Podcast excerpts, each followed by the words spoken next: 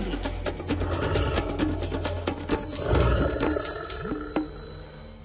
Na jar v roku 1990 som mal vzácnu príležitosť stráviť v pralese na skalnej Alpe vo Veľkej Fatre niekoľko dní vedno s doktorom Frantom Balátom.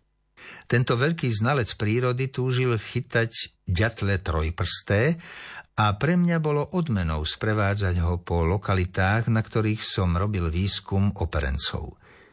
Spávali sme v zrubovej chatke na Chladnitej, odkiaľ sme podnikali výlety do pralesných porastov na skalnú Alpu.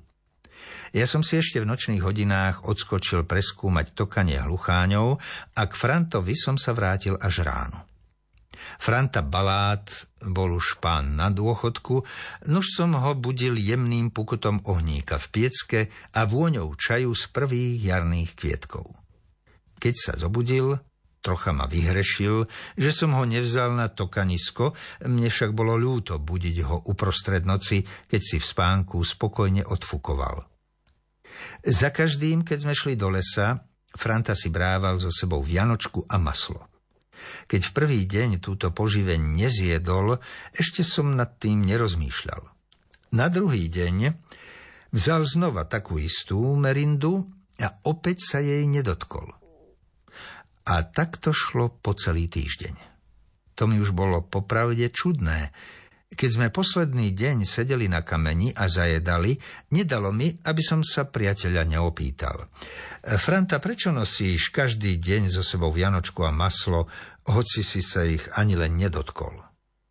Mirku, to je tak, začal mi vysvetľovať Franta.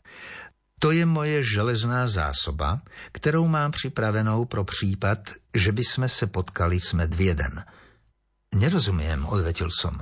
No, kdyby mě medvěd pronásledoval, hodil bych mu mazanec a máslo a pokud by se s tím bavil, já bych rychle vylezl na strom, vysvetľoval mi s lišiackým úsmevom. Zasmial som sa na tom, ale Franta to zdá sa myslel vážne a ako ho poznám, mal k tomu určite pádne dôvody. Veď bol znalcom európskej prírody. Keď sa chystám na pobyt v lese, pri balení vecí a jedla si vždy spomeniem na priateľa Frantu, ktorý si brával so sebou vianočku a maslo, aby mal čo podhodiť medveďovi, lebo skalopevne veril, že sa tak uchráni pred zovretím v jeho náručí či odtlačkami zubov na svojom tele. Když vítr zafouká, začne mi hrát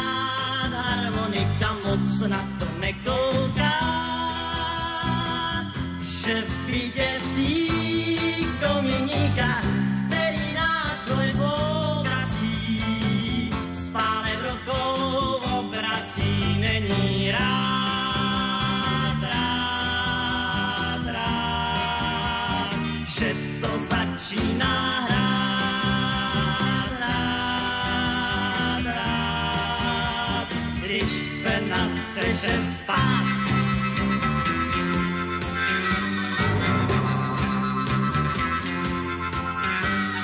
Hej, pane kominík, skočte mimo harmoniku, dám za ní celej dík.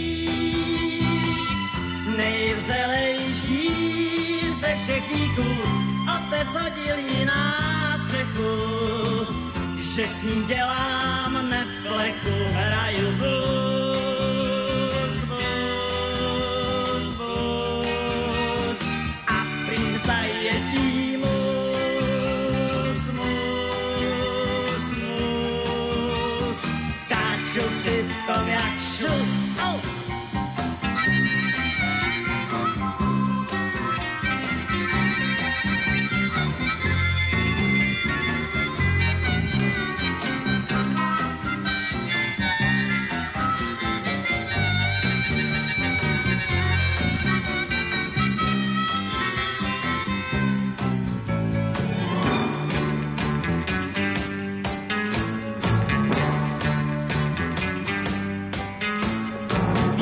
Každé ráno sa zaoberáme vo vysielaní Rádia Lumen aj predpovedou počasia, no a keďže minúty nám pribúdajú a ani to dnešné ráno nejako si nechce zastať, čas nechce postáť a počkať, ale uteká nám ďalej, tak už je 7.30.